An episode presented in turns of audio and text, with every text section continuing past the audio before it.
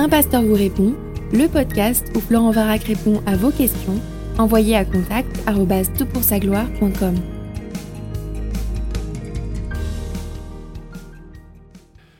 La question est posée, je viens de vous découvrir et j'aime bien votre travail. Voici ma question, pourquoi Dieu nous demande de ne jamais consommer le sang, qui est la vie, et que Jésus nous demande de prendre son sang? Merci. Écoute, c'est bien formulé comme question, je l'aime bien parce que cette observation met en parallèle des données qui semblent contradictoires et donc ça nous permet en réalité euh, de découvrir quelque chose qui est riche de sens et c'est l'objet de, la question. Alors il faut bien réaliser que l'interdiction de consommer du sang que nous trouvons dans l'Ancien Testament, notamment en Genèse chapitre 9, Lévitique chapitre 17 et dans Actes chapitre 15, n'a pas pour origine que le sang serait une substance mystique qui serait inconsommable en tant que telle. Voilà les points que je vais développer pour répondre à ta question. Premièrement, le sang représente la vie. Deuxièmement, le sang est dangereux à consommer. Troisièmement, le sang pointe vers un sacrifice. Quatrièmement, boire le sang de Jésus exprime le désir de vivre de Jésus même. Boire la coupe du sang de Christ, c'est participer à la nouvelle alliance. Cinq points en 20 minutes, c'est le défi qui nous attend. Premièrement, donc, le sang représente la vie. En fait, si je devais résumer ce que je veux dire en une phrase, hein, c'est que l'interdiction de l'Ancien Testament est symbolique et le commandement du Nouveau Testament est symbolique également. Et c'est comme ça qu'on résout cette tension. Voilà, euh, c'est un petit spoiler et voici le déroulé de ce que je voudrais répondre. Premièrement, le sang représente la vie. On va prendre deux passages dans l'Ancien Testament qui le disent. Genèse chapitre 9, on est au temps de la sortie de l'arche et voilà que la Bible nous dit Tout ce qui rampe et qui vit vous servira de nourriture. Je vous le donne comme je l'ai fait des végétaux.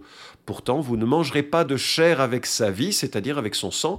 Moi aussi, je réclamerai votre sang, c'est-à-dire votre vie. Je le réclamerai à tout animal. Et je réclamerai à chaque homme la vie de l'homme qui est son frère. Celui qui verse le sang de l'homme, par l'homme son sang sera versé, car Dieu a fait l'homme à son image, et vous soyez féconds, etc. Alors il y a beaucoup de leçons dans, euh, euh, dans ce texte que j'ai lu très rapidement. Premièrement, il faut l'observer, le régime alimentaire qui était végétarien de la création jusqu'au déluge change, l'homme devient omnivore. Et deuxièmement, les animaux, euh, les hommes peuvent manger des animaux, mais pas avec leur vie, pas avec leur sang, et on va voir pourquoi. Et puis il faut bien constater que l'accent qui est porté sur ce passage ou par ce passage, c'est que la vie de l'homme est primordiale. Quelqu'un qui met à mort un autre individu, il doit être mis à mort. C'est vraiment une institution de la peine de mort. Ça ne veut pas dire qu'il faut le suivre aujourd'hui dans l'état qui est le nôtre et dans les situations qui sont les nôtres. C'est une autre question. Néanmoins, c'est quand même sanctionné au point que l'animal qui met à mort un, être humain doit aussi être mis à mort. Il est dangereux pour les autres êtres humains. Des siècles après le déluge, Moïse va codifier cette leçon et nous avons le texte en Lévitique chapitre 17, notamment les versets 10 à 12, il faudrait voir euh, dans le contexte hein, plus large, mais nous lisons, Si un homme de la maison d'Israël ou des immigrants qui résident au milieu d'eux consomme du sang quelconque, je tournerai ma face contre la personne qui consomme le sang et je la retrancherai du milieu de son peuple. Car la vie de la chair est dans le sang, je vous l'ai donné sur l'autel afin qu'il serve d'expiation pour votre vie, car c'est par la vie que le sang fait l'expiation. C'est pourquoi j'ai dit aux Israélites, personne d'entre vous ne consommera du sang. Alors ce texte est très éclairant. Euh, d'abord, il euh, sanctionne une excommunication lorsqu'une personne euh, n'obtempère pas à ce commandement. Et puis, la raison est donnée de façon explicite. La vie de la chair est dans le sang. Je vous l'ai donné sur l'autel afin qu'il serve d'expiation pour votre vie. Car c'est par la vie que le sang fait l'expiation. Le sang est donc le support de l'entièreté de la vie. Il est non seulement le support, mais celui qui irrigue l'ensemble de l'être, et à ce titre, il représente véritablement l'ensemble de l'être humain. Lorsqu'il quitte un corps, il laisse le corps sans vie, or le sang, c'est précisément ce qui doit être répandu pour l'expiation.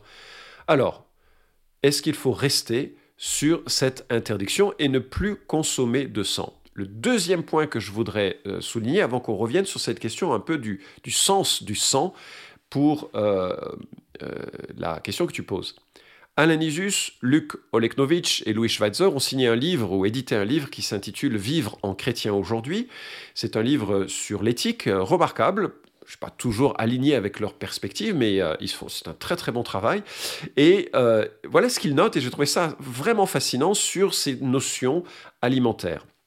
il y a toute une section sur l'alimentation qui en fait montre toute la sagesse de la loi divine. Et ils disent, et je cite, Il convient aussi de noter que la mise à mort d'un animal de boucherie est impérativement réalisée par saignée. La préparation bouchère produit ainsi des carcasses, corps de l'animal saigné, et non des cadavres. La différence est fondamentale car l'évolution de la masse musculaire d'un animal saigné est totalement différente de celle d'un cadavre.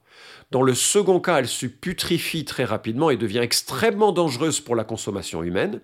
Dans le premier, elle est appauvrie en eau et s'acidifie, l'accumulation d'acide lactique due au métabolisme en anaérobiose des fibres musculaires fait passer rapidement le pH de 7 à 5,5. D'où la création d'un milieu peu favorable à la prolifération des micro-organismes. L'évolution après abattage s'appelle la maturation. Elle résulte de réactions biochimiques très complexes à l'origine du développement de la tendreté et des qualités organoleptiques de la viande. À ce stade, nous ne pouvons qu'admirer la profonde sagesse du commandement de Dieu en Lévitique 17, 10 à 14. Outre le sens symbolique du sang pour représenter la vie, le sang est le seul tissu liquide irriguant en permanence l'organisme des vertébrés. Son élimination des masses musculaires est une mesure sanitaire de base. Fin de la citation, c'est page 749. Donc, vraiment une grande sagesse dans l'écriture, une sagesse toute euh, humaine et matérielle. Mais il y a bien sûr une raison plus spirituelle qui est donnée et qui pointe vers le sacrifice. Et c'est mon troisième point. Lévitique 17 est le chapitre qui suit l'ordonnance de Yom Kippour, les rituels du jour le plus saint du calendrier juif et par lesquels le souverain sacrificateur, le souverain prêtre, va sacrifier pour lui et pour sa famille, ainsi que le peuple, un taureau, un bélier, deux boucs, etc. Tous ces animaux-là vont être égorgés et le sang va être offert sur l'arche de l'alliance, déposé une fois par an dans le lieu très saint. Et toute la notion des, euh, euh, des sacrifices là repose sur cette notion de substitution. Un professeur euh, d'Ancien Testament note Le sacrifice d'animaux dans la théologie de l'Ancien Testament n'est pas seulement une expression de reconnaissance envers la divinité de la part d'un peuple élevant des troupeaux, c'est l'expression symbolique d'une vie innocente donnée en échange de la vie d'un coupable. Ce symbolisme est clarifié encore par l'action de l'adorateur qui place ses mains sur la tête du sacrifice et confesse ses péchés sur l'animal, qui est ensuite tué ou renvoyé comme bouc émissaire. Fin de la citation. Hébreu 9, 22 est catégorique selon la loi, presque tout est purifié avec du sang. Sans effusion de sang, il n'y a pas de pardon. Et donc, que représente ce sang? Il représente une vie, vie pour vie. C'est pas qu'il y y a dans le sang ou que le sang serait une substance mystique, magique, bizarre, étrange. Non, c'est une substance euh, organique. Mais elle représente la vie, il faut la traiter avec euh, sérieux, parce qu'elle va être présentée à Dieu comme substitut.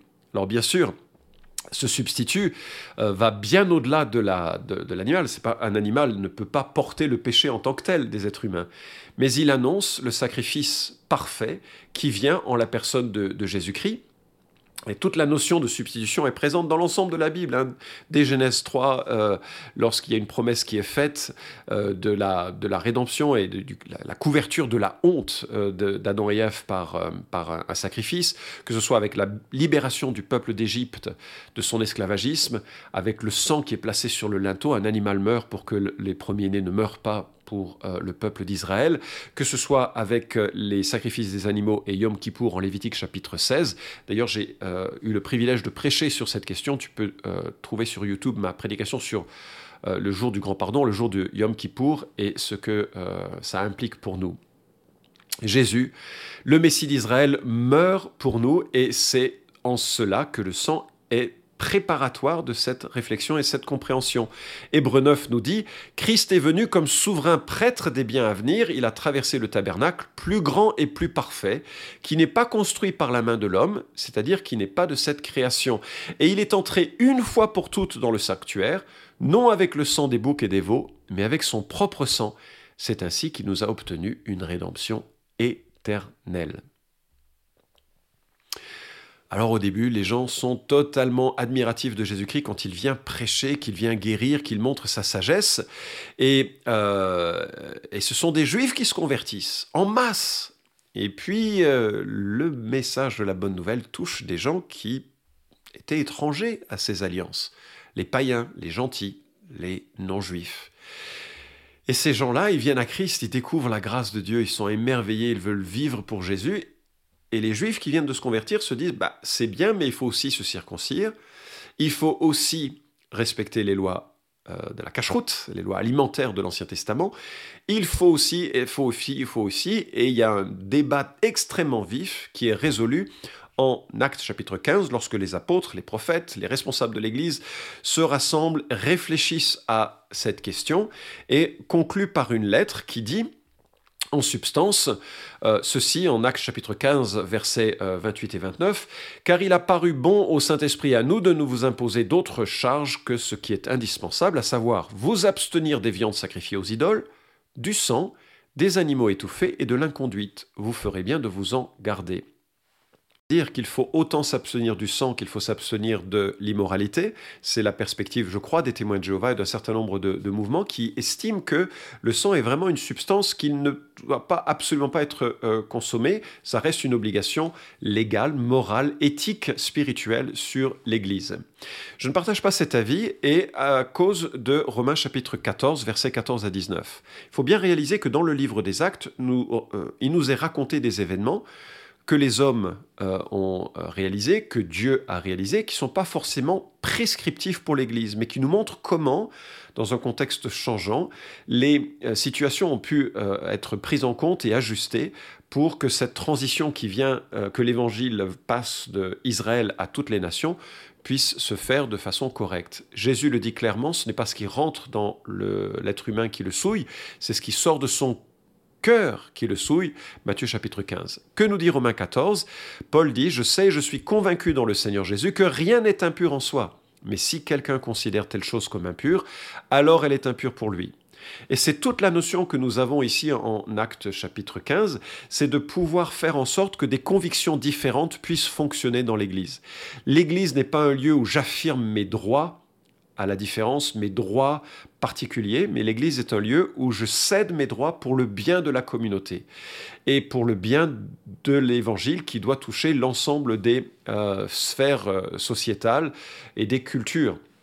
En sorte que si le sang est un scandale pour quelqu'un, il faut évidemment pas que je mange de sang, de la même manière que je vais m'abstenir d'un certain nombre de comportements qui sont pas forcément euh, interdit par la Bible, mais qui serait une source d'offense profonde, de découragement profond pour euh, certaines cultures. Allez, euh, autre point, boire le sang de Jésus exprime le désir de vivre de Jésus. C'est comme ça que Jean en parle, Jean chapitre 6, verset 53.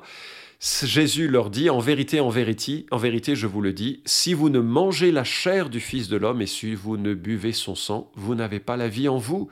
Celui qui mange ma chair et qui boit mon sang a la vie éternelle et je le ressusciterai au dernier jour. Car ma chair est vraiment une nourriture et mon sang est vraiment un breuvage.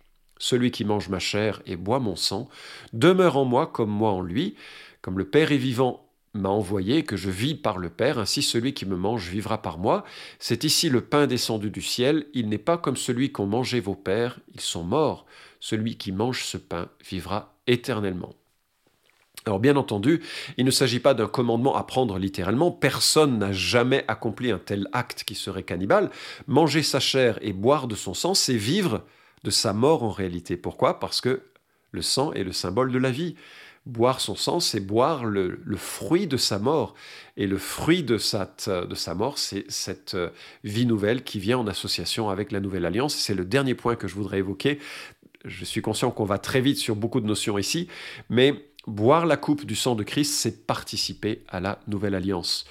Le temps euh, nous manque hein, pour approfondir ce point, mais l'apôtre Paul le dit en 1 Corinthiens 11, verset 23. De même, après avoir soupé, il prit la coupe et il dit, Cette coupe est la nouvelle alliance en mon sang. Faites ceci en mémoire de moi toutes les fois que vous en boirez, car toutes les fois que vous mangez ce pain et que vous buvez cette coupe, vous annoncez la mort du Seigneur jusqu'à ce qu'il vienne. Et donc il y a tout un symbolisme qui est associé au sang, un symbolisme que Jésus récupère en quelque sorte, ou plutôt qu'il accomplit, parce que toute la loi pointe vers Jésus-Christ. Et Jésus accomplit ceci, comment? En versant son sang pour que nous soyons pardonnés. Vous vous souvenez de cette notion de substitution? Lorsque Jésus verse son sang, c'est pour que nous n'ayons pas à le faire. Pourquoi? Parce que nous sommes pécheurs, nous devrions être jugés, condamnés, séparés de Dieu éternellement, mais Jésus porte notre condamnation à notre place et voilà qu'il nous offre une vie nouvelle en sa personne.